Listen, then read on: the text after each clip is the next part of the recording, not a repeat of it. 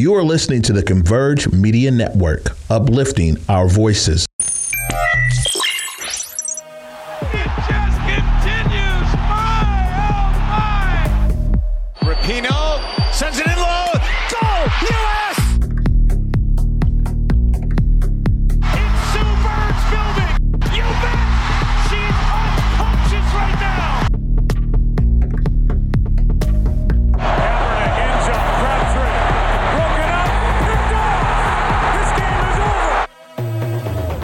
Well, hello there, everybody. Welcome back to Circling Seattle Sports on Converge Media. This is a little different, you can see, uh, than our standard setup. Um, I am not currently in the city of Seattle. I'm here in the nation's capital in Washington, D.C.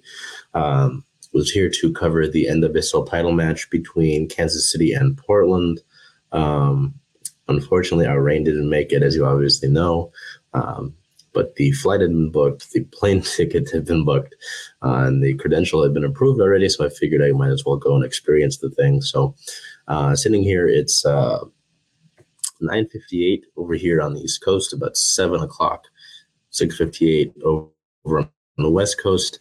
Uh, getting this out of the way. Uh, unfortunately, I can't have Bell with me for this one, but hoping to have uh, normal things by next week happy Halloween to those who are going to go and enjoy it. You know, I don't have a costume, unfortunately, and I'm down to my one hat this week. So it's it's tough, but the show must go on. You know, we don't we don't skip around here. So um, taking that all into consideration, we're going to go right into our Seahawks news here, and our Seahawks had a good week. It's it's you know coming into play against the six and one Giants. I didn't expect something like this. Uh, the inactives list was interesting, uh, not not too bad, but well, it could have been worse uh, than than this. It was. We'll look at the inactives here. Um, with offensive tackle Jake Curhan, right running back Tony Jones Jr., wide receiver Penny Hart, fullback slash linebacker Nick Bellore, uh, defensive tackle Myles Adams, and cornerback cornerback Sidney Jones the fourth, and safety Teez Tabor. So we look at this game here against the Giants, the six and one Giants with Saquon Barkley. The Seahawks are able to win this one 27 to 13. Uh, excuse me, just a really solid all around game for the Seahawks. Um, able to really stop the run, limit Daniel Jones, uh, tried to effectively make New York one dimensional, and they were to an extent. Um, Seattle was had some trouble uh, defending the pass here and there, but overall they they did a good job. They did a good job at the defense had a pretty solid game. Um, and just overall, they looked good in this game. They really did. Uh, Tyler Lockett had a few uh, miscues earlier in the game, but was able to make it up for it um, with a touchdown later in the game. You know, I just kind of figured um, as the game went on that he would be able to bounce back and sort of uh, figure things out. Uh, he's been reliable for Seattle for years, for years now, and so it just it made sense that he would be able to come back and uh, have a sort of rebound here, and it was a pretty damn good game. I mean, the 13 points, um, all around game forced, I believe, three fumbles, recovered two of them, two of those on special teams. Uchenna Nwosu had a big game. Boye Mafe had a great game. Um, was pretty efficient. Uh, Ken Walker had a solid game. It wasn't the big one, didn't break this huge runoff, but this was an all around solid team win for Seattle uh, against a six and one Giants team that's been rolling along pretty damn well. They hadn't been beat by uh, well, they only lost the one game, uh, but it was it was pretty impressive. It was a pretty impressive win. Really happy with it. I will take it. As I've admitted throughout uh, the season here, I was wrong. I was openly wrong about Geno Smith and the Seahawks team. But I'm happy that I was. I'm really happy that they continue to prove me wrong. Uh, Geno's been really efficient throughout the year, has managed games well. The locker room respects him. Kenneth Walker's really showed out. Uh, the defense in the last few really turned things around. After initially it was like, hey man, what are we gonna do with this defense? Um, so really solidly happy uh, with what's been going on lately uh, with our Seahawks here. So we'll look to offensive players the game here. Um, Bill and I went with wide receivers. I went with Tyler Lockett, 63 yards and a touchdown. Uh, that late touchdown really ices it to make it 27 to 13. Uh, oh no, sorry, uh, made it 20 to 13, give Seattle a, a, seven point lead in the fourth quarter.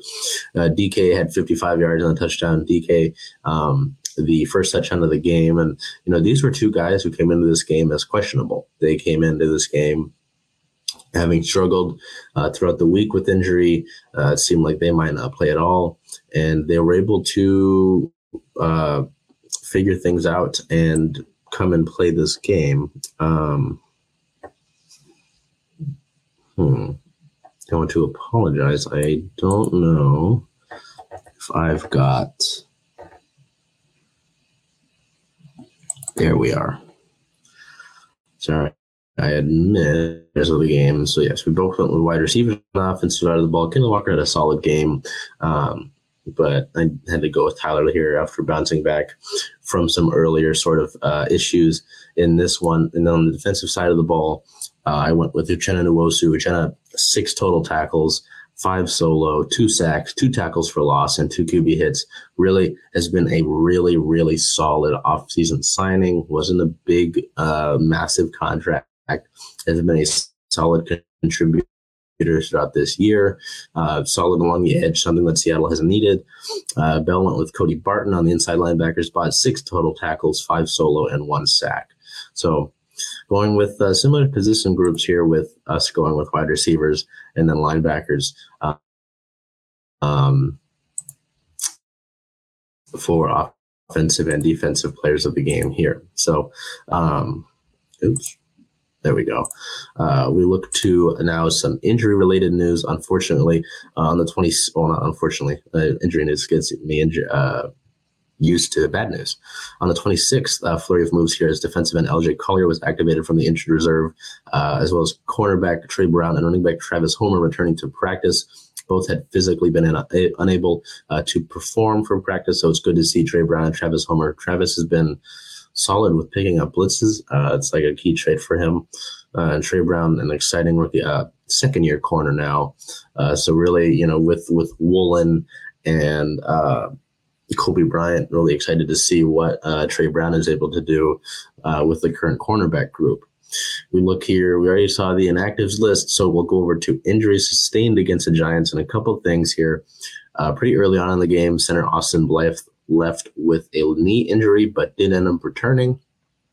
Linebacker Darrell Taylor left the game and was unfortunately not able to return with a hip injury. We're still waiting for the extent of that. Um, and Ryan Neal, safety Ryan Neal, ended up uh, experiencing cramping at the end of the game. Uh, it looked like he might have been injured. Um, in the fourth quarter, late in the fourth quarter, but fortunately, it was just cramping and it was nothing. Uh, hopefully, that will be too serious because Ryan Neal made some really solid plays in this game as well. Really excited uh, to see what he was doing throughout this uh, contest against New York. So we look over to team related notes here on the 26th. Uh, Ken Walker was named the FedEx Ground Player of the Week for his performance against the Chargers. Uh, had some incredible numbers against LA. if you haven't seen it already, there was the pretty uh, viral photo of Ken Walker sort of giving the peace sign um, while this lady in Chargers gear is giving him the double bird. So that was kind of fun. Um, but on top of his pretty solid day, I believe it was like 150 plus rushing yards. Um, Ken Walker averaged 7.3 yards per carry against LA um, and is now the now third in the league in yards per carry on the season, 6.1. This was um, for his performance against LA. I don't know where he stands right now, but 6.1 yards per carry is pretty damn good. So uh, hats off to Ken Walker there. Also, in team related notes on the 26th, Pete Carroll voices his support for grass uh, on NFL fields after injuries piled up against the Chargers at SoFi Stadium. This would be big. Obviously, with uh, the Men's World Cup coming here in 2026, um, the pitch for, well, and grass has already kind of been part of the deal for Seattle to host games here. The grass needs to be on the field. So to have that at Lumen Field, because not having grass at Lumen Field was actually a Seahawks discussion back in the day when it was Seahawks Field, Seahawks Stadium, and then Qwest Field. That was, uh, I believe, that was a Mike Holmgren deal. Um, so you know, to have grass would be big, not only for the Seahawks, but you know, the Sounders and Reign playing in Lumen Field. So win, win, win. There are three wins here for um, uh, that stadium and those teams that play there. So hoping that that gets some sort of uh, regard, and that's just not a comment that Pete makes, and then we hear nothing of it. So we'll we'll hear about that, and we'll see about that. We'll uh, keep you guys updated on anything that follows that sort of situation. But now we'll head over to league related news. Um, on the 30th, Robert, uh, Robert Kraft addresses anti Semitism. The Patriots owner urges football fans to stand up to Jewish hate in a TV ad during Sunday's games. I am guy, so I stick to my sports. But you know, I just as a human being, you know, in this in this world that we live in, it's if you're supporting anybody that's anti-Semitic and you know who we're all talking about, it's just that's not a good look whatsoever. You know why? That's just bottom line is obviously don't do that sort of thing. But I don't know, you know, why it would be okay to judge a whole, you know, amount of a whole population of folks uh, off of some people. That's not how we do things. The stereotypes are, and none of us like stereotypes, right? So, um, yes, uh, if you can support the guy who's anti-Semitic, I don't care what sort of music he makes. He's a bad guy. He's not a good person. So, anyway, we'll look towards league-related news. Uh, continuing on the 30th, Alvin Kamara could be on the trade block for the Saints the Saints want at least what the Panthers got back when they traded away Christian McCaffrey. If they do deal their star running back, the Bills have called about Kamara, and the Saints turned down their offer or declined their call. So that's interesting. If the Bills can, oh, I don't know who stops them. Uh, that'll be pretty messed up. Anyway, we got to get moving along here.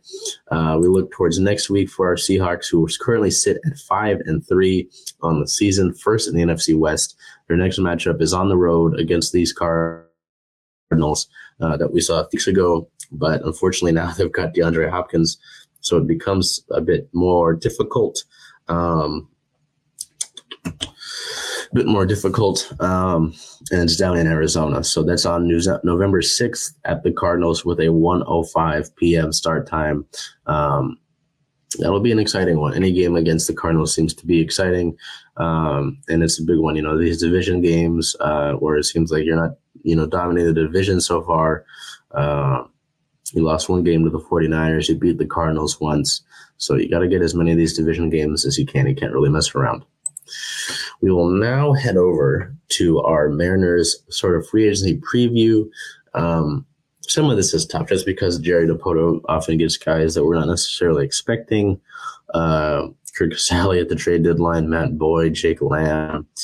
Uh, wasn't really sure about the Frazier deal. Robbie Ray wasn't a guy that we were expected to sign at the beginning of free agency. So this is tough. This could be really tough, but it sort of seems like this year there's there's some really minimal necessarily needs to look at for this Mariners team. So we're going to look at some potential departures for this team. Um, guys that might not fit on this roster, guys that might not want to be on this roster next year um, for whatever reason. But we look at the uh, potential departures Curt Casali could be one of them. He was a guy that was acquired at the trade deadline and really didn't do much of anything for Seattle. He hit a home run uh, at Seattle at, at home once. It just wasn't sort of what he was expected to be. Uh, I don't imagine when Poto traded for him. Adam Frazier, we talked about this last week. I, I keep weighing the possibility of this happening. And, you know, the more I talk about it, the more I'm not sure the more I'm not sure because obviously Seattle has talked about wanting to move a shortstop to second base and free if they can. But the first thing, you know, amongst the four that are going to be available, um, if anybody wants to do that, first of all, it's like if, if you can't get one of these guys to move uh, to second base, are you asking JP to move to second base if you can bring one of these guys in? You know, um, JP did have a really down year defensively. Uh, so it's like, what are we?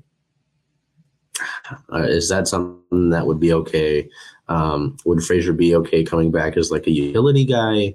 Uh, because we know he can play in the outfield, and you know that use versatility is something that Seattle really likes in their players. Uh, it's it, it won before anything. Does Frazier want to be here? You know, so that's that's a big discussion. And the more I think about it, the more I think about ways that you know benefit one side and ways that benefit the other. So I don't know. That'll be really something to keep an eye on. And I'm not too entirely sure, but if Seattle is able to get interest from one of these shortstops, I think it might be game over uh, for any return of Adam Frazier. Um, and I know that might upset at least one Frazier fan that I know that. So I'm I'm sorry about that. Carlos Santana is a guy that's interesting. I know he was a great veteran presence for this team. He's good friends with Julio. Um, he was able to help us win, win like legitimately was a major factor in the several of these games midsummer. Um, was able to help out at first base when Ty France was injured and wasn't able to play or to give him rest days. Um, but I think, you know, I think what Dipoto said was if we've got room, you know, and it makes you think it's like if you're really able to upgrade as much as you'd like, Carlos might miss, miss the cut. And I, I really like having Carlos on this team, but it sounds like uh, there might not be the room here. Uh, we look over at outfield. Mitch Haniger is an interesting name. I know that uh, new general manager Justin Hollander said that uh, he's had a lot of calls with Mitch's agent. He said he loves Mitch. Um, he talks with Mitch's agent quite often. Um, but one, you know, Mitch is going to be a free agent for the first, I think, the first time in his career. So it'll be interesting for him to see if he just wants to get a vibe from free agency and see what's going on. Um, if Seattle is able to get a certain guy that we're going to look at here, uh, and they put him in right field, I imagine. What do you do there? Um, so it's it's it's interesting. You know, the the franchise has not been necessarily long term committal with Mitch. Um, when Mitch is healthy, he's been an MVP candidate. I believe the two years he's played the most games. So I you gotta wonder about these things. You really have to wonder what's going on with this. Uh, I would imagine Mitch is back next year. I don't know what sort of deal it's on, but I would imagine he's back. Um, and then our final sort of potential departure here from our list, excuse me, is relief pitcher Matt Boyd. Matt Boyd, um, I mean, he was solid to have in this. Uh, he, he, ate up some innings um, as a former starter, Seattle guy. Um, but you know, with the acquisition of Luke Weaver, um, you know, Chris Flexen is still technically in this pen. Uh, if Seattle really wants to upgrade everywhere, maybe they go and get another reliever. There's a certain guy we'll look at. Uh, Matt Boyd might be the odd man out here, considering I don't believe he's on contract. So that's our list of potential departures Curt Casali, Adam Frazier, Carlos Santana, Mitch Haniger, and Matt Boyd. We'll look over to potential additions. Now, this is like best case scenario. We're going to look at the four shortstops here, kind of weigh the options and look at the stats. Uh, someone that, you know, would change this franchise and then a, a potential return for a reliever here. Uh, so we're going to look over here at.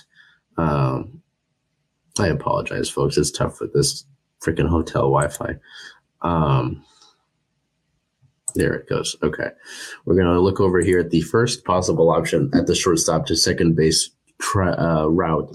Trea Turner. Turner has said he'll likely stay in Southern California if he stays on the West Coast, or he'll head back to the East Coast. He doesn't seem like a West Coast sort of guy. Um, has said this, you know, while uh, I believe in regards to upcoming free agency, so it doesn't sound like a sort of move up here to Seattle is one that's likely unless they're able to really sell him on it. Uh, his notable 2022 stats is 4.9 wins above replacement, a 298 batting average, and 809 OPS. 16 errors committed this past year, uh, which isn't really good. Uh, a 969 fielding percentage and a negative one defensive run save. So kind of struggling on the defensive end here, um, and not exactly looking like he'd want to come here anyway. So uh, I, I weigh Trea Turner out of this discussion. I don't imagine he'll end up in Mariners blue. Um, this is who I would like to see more, uh, well, the most in a Seattle uniform is Xander Bogaerts. Uh, I don't really have much to dispute any sort of reasoning he'd come here. Obviously, you'd have to pitch the second base idea. Uh, hasn't been happy with the contracts he's been offered by Boston. Uh, some of his notable 2022 stats here: a 5.7 wins above replacement, a 307 batting average, an 833 OPS, 10 errors committed, a 983 fielding percentage, and four defensive runs saved. So a lot more solid and sturdy on the defensive side of things. Um, this is who I would ideally like to see, you know, join this uh, clubhouse. A veteran guy has won a couple World Series. He knows what it takes to win, and he's just kind of an all-around solid guy um, as a baseball player. So we look here now. Xander Bogaerts is my ideal guy. When looking at the stats um, here on Dansby Swanson, I was really intrigued. Um, Atlanta does have a lot of money tied up already in their young core meaning Swanson could be on the way out, uh, could want to explore free agency after winning it all with Atlanta now, what, a year ago. Uh, some notable stats here for him a 5.7 wins above replacement, 277 average, so not too great. Uh, 776 OPS, only eight errors committed, a 986 fielding percentage, and nine defensive. Uh, on the defensive side of things here this past year for Dansby Swanson. Offensive side of things, not too bad not as good as the other guys on this list. Um, but I don't know. I, I don't imagine this he'll end up here, but Swanson and Bogaerts are your most likely options, uh, from what I can imagine. Um, and this guy last year, we include him in the list because we're going to do our due diligence, just as I imagine the Mariners have before. But I highly, highly doubt um, that he he ends up in Seattle. Um, it's it's Carlos Correa. Um, likely not going to become a Mariner. Uh, the Seattle did reach out last year, just in their due diligence, and didn't seem like there was any interest really reciprocated. Um, and I know people complain about the cheating thing. I get it; it happened. It's over. You do want to become a better baseball team. Um, I'm sure Carlos would help you with that. I just don't know if that's something that either side will get done. Lone Carlos would be interested in that sort of thing. So his notable 2022 stats: a 5.4 wins above replacement, uh, 291 batting average, an 834 OPS, eight errors committed, a 984 fielding percentage, and three defensive runs saved. So, as I've said here, I really imagine if you're able to work this out and get things to go your way, it's going to be Bogaerts or Swanson. I take Turner and Correa out of this. I don't imagine you're going to be really in on either of those guys. Um, and also the fact that among shortstops, you're competing with about nine other teams.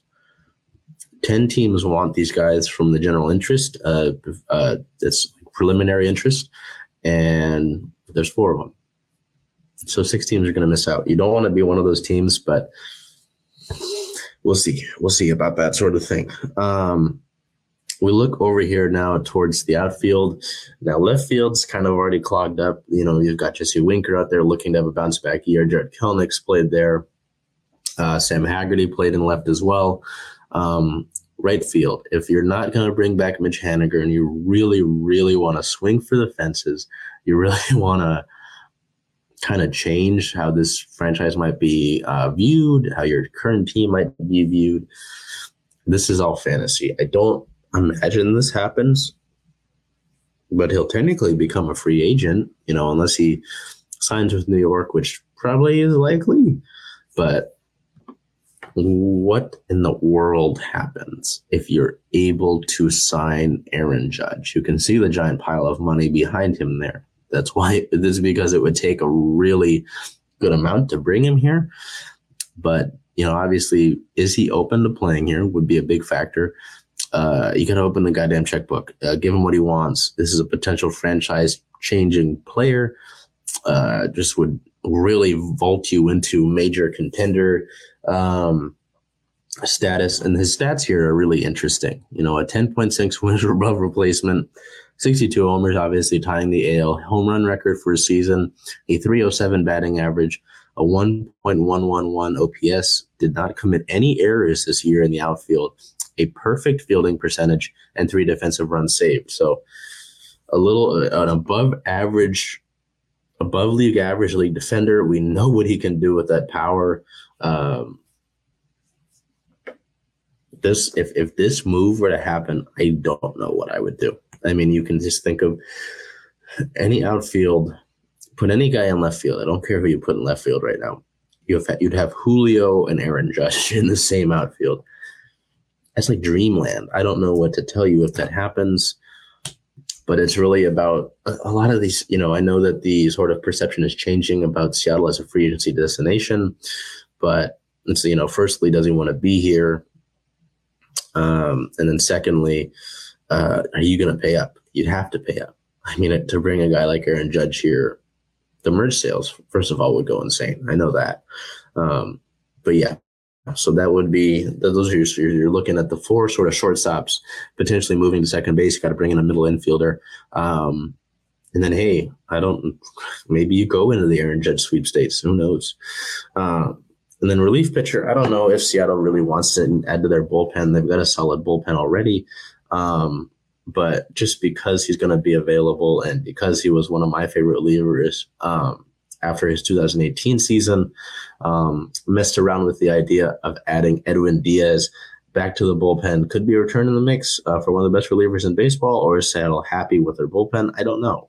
Um, we look at last year's stats for him in this incredible Photoshop. I kid. Obviously, you know, a return would be great. Uh, 3.2 wins above replacement, a 1.31 ERA, a three on one record, 32 saves, 118 strikeouts, and a .839 WHIP. Uh, for Edwin last year, obviously there's the whole thing with the trumpets for the Mets um, in the big intro. But Edwin, I mean, can you think about the fact that think if you're a hitter um, you're playing Seattle late in the game, and you have to think about, oh, am I going to face Andres Munoz or Edwin Diaz? I mean, come on. That would be a lot of fun. I just don't know if that's feasible. I don't know if that's something that's going to be in play for Seattle or if Edwin would want to return to Seattle. So um, that's sort of our free agency look it's it's going to be really interesting as things pick up. We'll obviously keep you updated as free agency nears and as we get you know the rumor mill starts and actual free agents are getting signed. Uh, so we'll we'll keep an eye on that. We'll have our free agency tracker, and uh, it'll be exciting. It'll be really exciting to keep along with that. So um, we look at some other team related news. On the 26th, the team claimed right-handed pitcher Luke Weaver off of waivers from the Kansas City Royals. The six foot two right-hander appeared in 26 major league games with one start between the Arizona Diamondbacks and Kansas City Royals in 2022, going one on one with a 6.56 ERA, uh, 29 earned runs over 35.2 innings pitched. With 38 strikeouts and 13 walks, Weaver was traded to the Royals from Arizona back on August 1st. Uh, in 14 games with KC, he went 0 0 with a 5.59 ERA, uh, with 19 strikeouts and eight walks. If you don't remember, uh, Weaver was the guy on the Royals who had the sort of uh, national anthem standoff with Robbie Ray uh, that Ray eventually won, and now they're teammates. So, um, as a corresponding move, outfielder Derek Hill was designated for assignment. So, uh, Weaver's been an interesting guy. People like his stuff. Um, they kind of view him as a long reliever. Uh, and there's been the idea that he pushes out Chris Flexen from this team. I don't imagine so. But if, if that happens, um, Chris has been an incredible member of this team from having a great year as a starter in 2021, uh, have some solid starts this past year, and then being able to join the bullpen and do pretty well uh, as a member of Los Bomberos. So um, we'll move over here to the 27th as center fielder Julio Rodriguez and catcher Cal Raleigh were both nominated for Silver Slugger Awards at their respective positions. Uh, Raleigh led major league catchers with 27 homers during the 2022 season, also setting a franchise record for the most homers in a season by a catcher, surpassing Mike Zunino's 25 back in 2017. Uh, Julio batted 284 uh, for batting average with 84 runs, 25 doubles, three triples, 28 homers, 75 RBIs, 25 stolen bases, uh, and 40 walks, getting on base at a 345 clip, slugging 509 with an 853 OPS in 132 total games. If I'm being biased, I think both of these guys should win their awards, you know. So I'm hoping that Kyle's able to win a gold glove and a silver slugger, and that Julio takes home rookie of the year and a silver slugger award. That would be great. Um, so we look over two league related notes here on the 25th. The Dodgers could be serious about acquiring Aaron Judge. I laugh about this because that would be absolutely ludicrous. Uh, the Judge sweepstakes are on as LA is willing to let infielder Trea Turner walk in free agency and move Mookie Betts to second base in order to sign the outfielder. I don't think that'll happen. I do not think that will happen. I think that's ridiculous. Um, we look over here to October 29th. Rob Manfred disputes Oakland Stadium plan. The MLB commissioner uh, casts doubt on a, a new waterfront ballpark in Oakland, saying it just doesn't look like it's going to happen. So it looks like the Athletics could be moving away from Oakland. Um, it's not like this wasn't something that people could see happening, but it's just disappointing that uh, it's just disappointing, you know, and that starts with ownership in Oakland, uh, as well as, you know, MLB probably wanting them to move them to a market like Vegas anyway. So, excuse me, I almost had to sneeze. Uh, that's just disappointing. So, um, it's interesting with MLB free agency because that begins right about after the All Star, uh, pardon me, after the World Series ends. So we'll get on that as soon as that ends. But the World Series currently underway. We're two games in. Uh, it's one one. Philadelphia and the Houston both have a game. Game three is actually tonight. So go Phillies. Uh, we look over to league notes here for the WNBA. Uh, just some small stuff. Uh, well, small note here on the 20th, the WNBA announced that they will host a game in Canada next season. No further details than that, but interesting to see that the WNBA is coming to Canada. Maybe they have an expansion team announced announced uh, potentially for Canada. Who knows? Um, on the 25th, Brittney Griner's appeal was denied, uh, and now she will be forced to serve a nine year sentence in a penal colony. Um, Griner has had her appeal denied over her drug conviction um, because Russia will count her time waiting. Uh, it'll be like eight years and some change, but this is all still ridiculous. Um, it's interesting because Russia in the past has convicted people, you know, with several grams of uh, THC or whatever it was um, for a way shorter, you know, several grams. Brittany had less than a gram. So it's, it's very obvious that she's being used as a tool here for Russia. Uh, and it's just really unfortunate. It's been a long, long time coming. And I remember when this started, Bill and I hoped that this would be resolved before the season started. And now we're here in October, the end of October.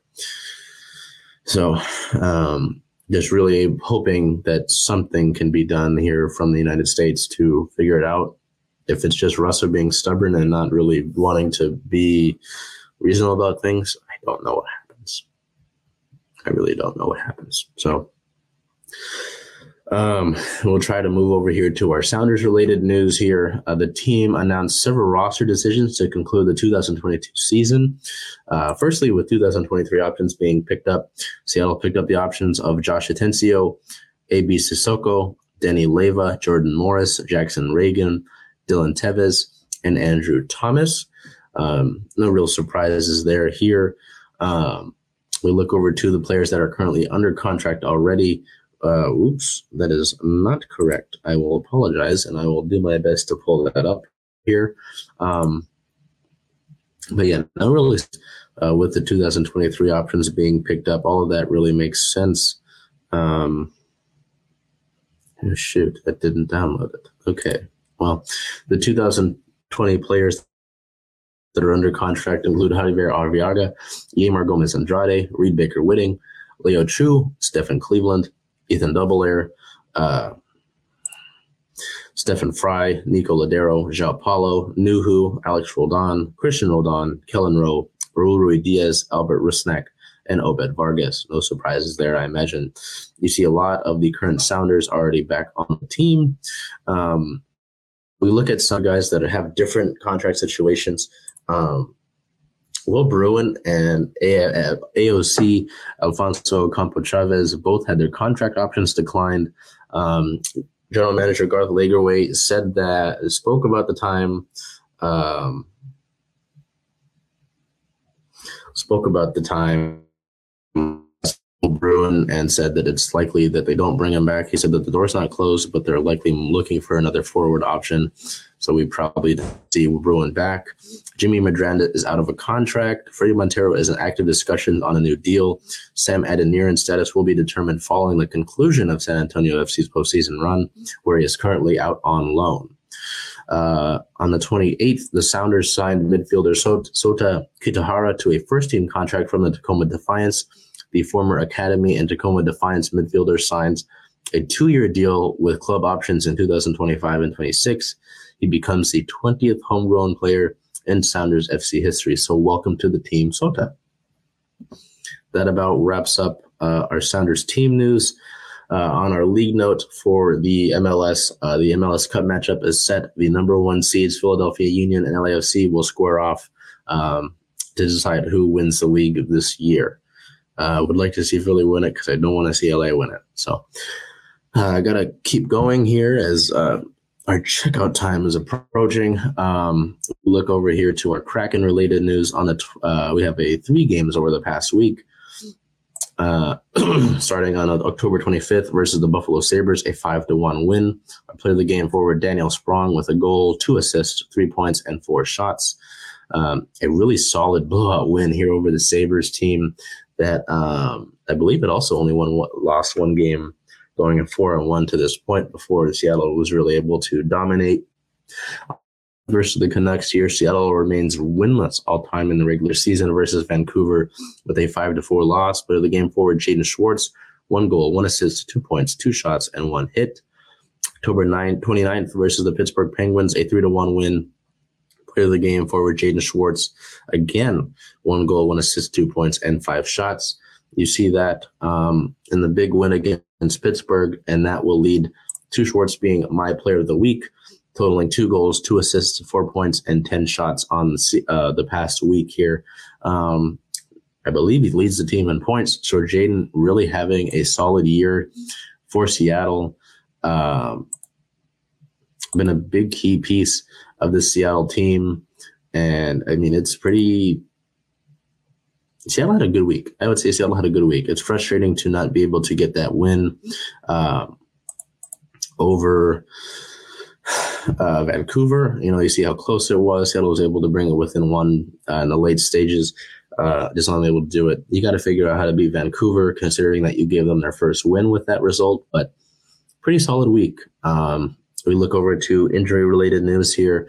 On the 25th, the team placed goaltender Philip Grubauer on IR with a lower body injury officially.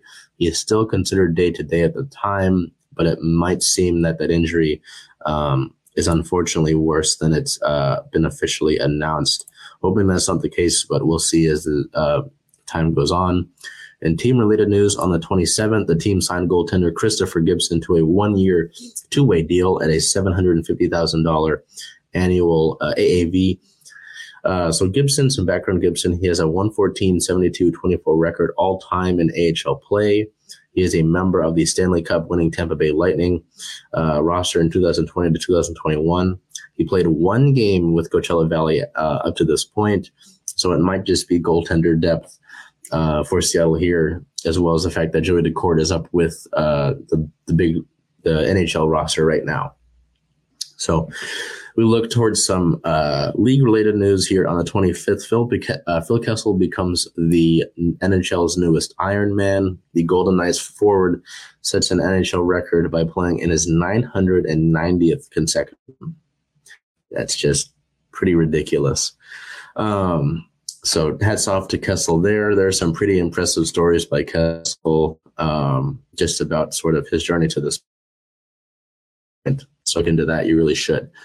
Um, we look over to record and uh, the Kraken sit at a four win, four loss, two overtime loss record. They are fourth in the Pacific Division uh, with 10 points currently. Uh, they'll head on the road here for a road trip this upcoming week Looking ahead, November 1st at the Calgary Flames at a 6 p.m. Pacific time start. November 3rd at the Minnesota Wild 5 p.m. Pacific time start, and November 5th at the Pittsburgh Penguins. Seeing these Penguins again, excuse me, on the 5th is a 4 p.m. start here. So we look over to the OL Reign here in our season in review. Really just a tough season. I'm sure we'll talk about it more next week when we've got more time and a better recording situation here. But, you know, for MVP, you know, Jess Fishlock really is the heartbeat of this team in the midfield, you know, whether it's, you know, the, the, leadership that she provides, the fire that she provides, you know, just the the glue in the midfield. Um, just with her performance, I went with Megan Rapinoe for our team MVP here in our season in review, leading the team in points with 11, seven goals and four assists. The second half uh, from Rapinoe really ignited a fire in this team. I felt like, um, you know, totaling a goal or an assist in, in uh, several games um, after a return from an international break. Uh, I believe it was after the CONCACAF women's uh, tournament just an incredible oops this is the wrong graphic. There we go. Um, was just really valuable for this Reign club and really helped push them into the playoffs here. Unfortunately obviously not being able to get the big one but just really encouraging to see this sort of performance uh, from pino and really really valuable really helped this team that had finishing issues for a long time be able to put a bunch in uh, for Offensive Player of the Year, as you can see, I went with Bethany Balcer, tied for the team lead in goals uh, for the third year in a row, not including 2020 because that year was really odd. Uh, Balcer has led the team in goals um, tied this year, uh, but just Bethany year in and year out, um, having won the Rookie of the Year award in 2019.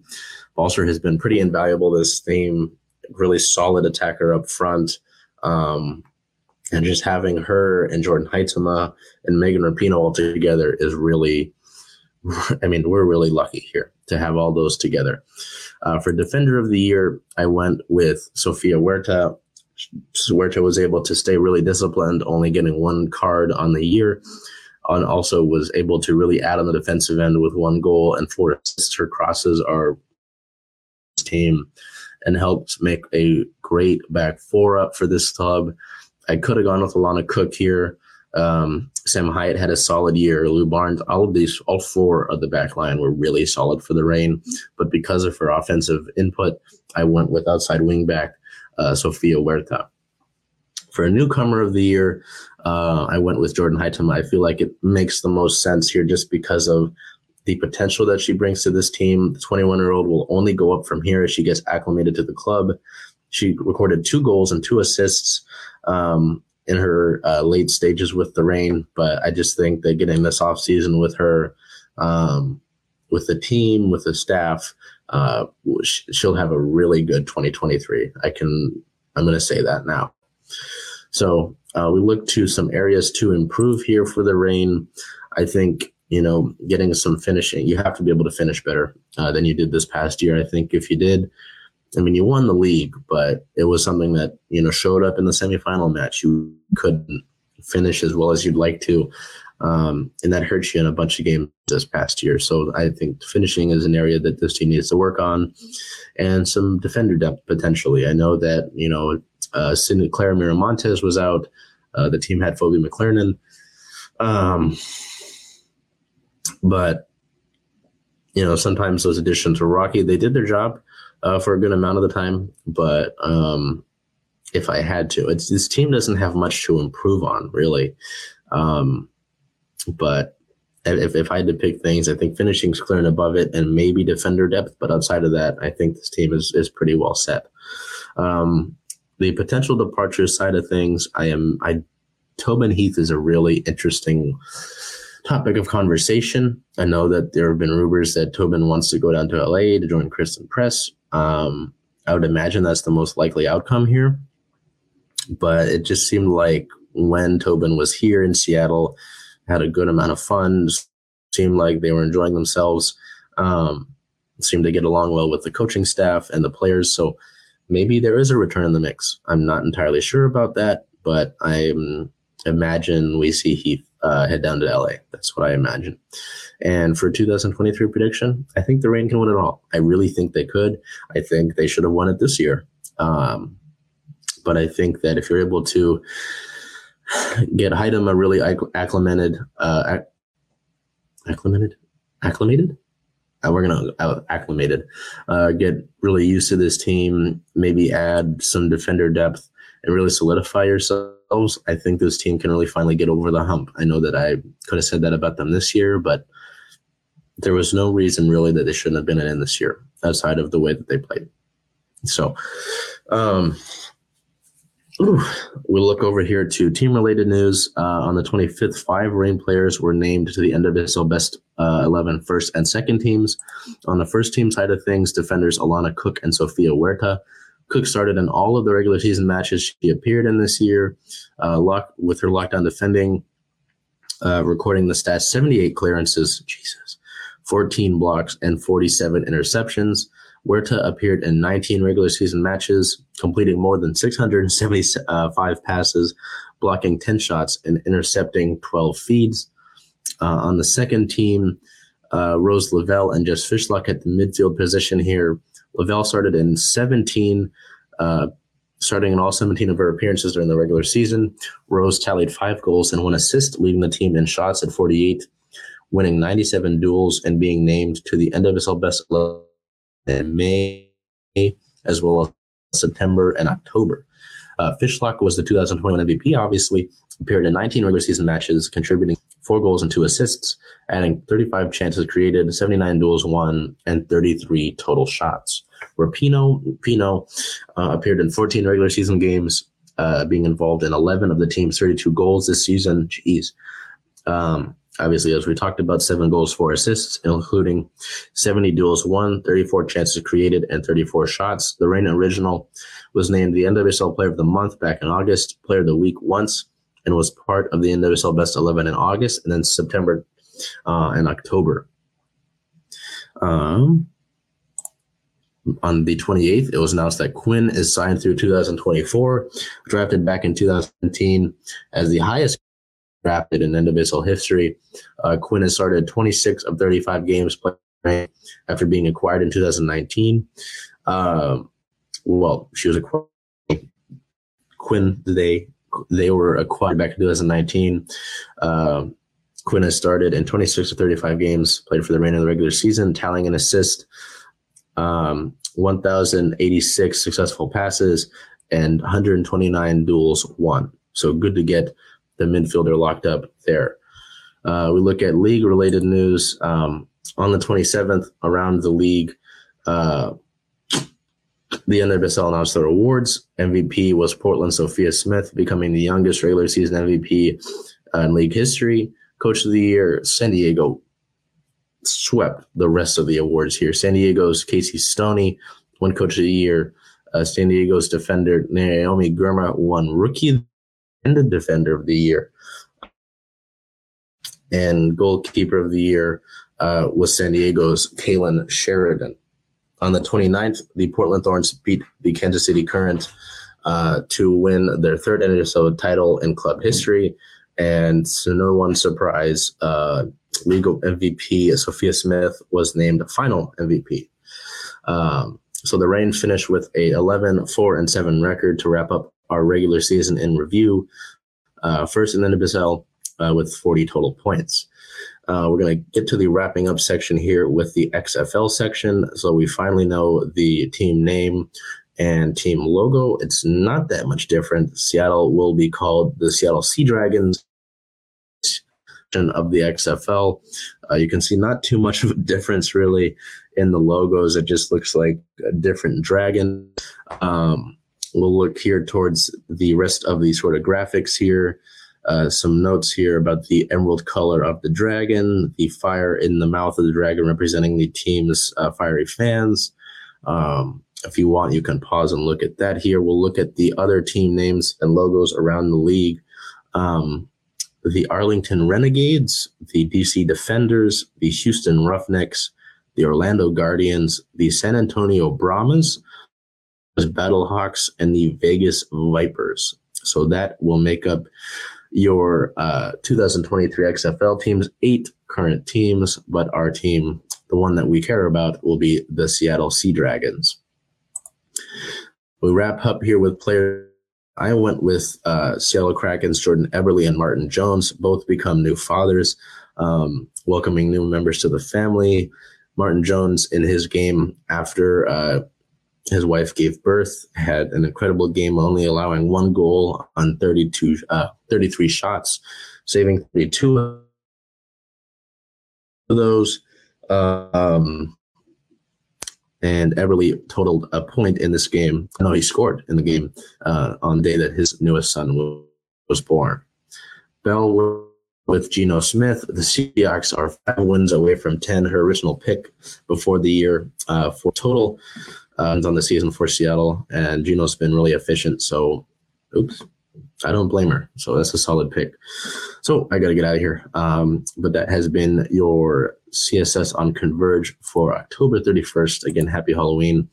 Um, I apologize. The conditions were not ideal, but I said we don't miss a show, and I didn't plan on missing it anyway. So until we see you next week in November, uh, should be another exciting week. Here's the Seahawks and Kraken continue their seasons, and we'll probably talk a little bit more about our Reign season review next week. So until I see you, Uh, do whatever you can to make today a great day.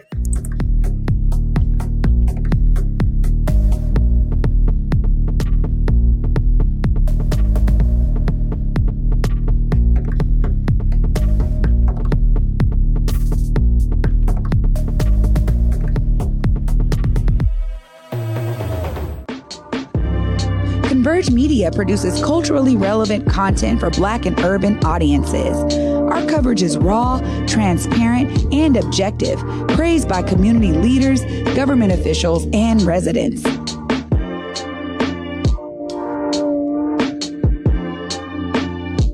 Support Converge Media today via Venmo, Cash App, or PayPal at Converge Media.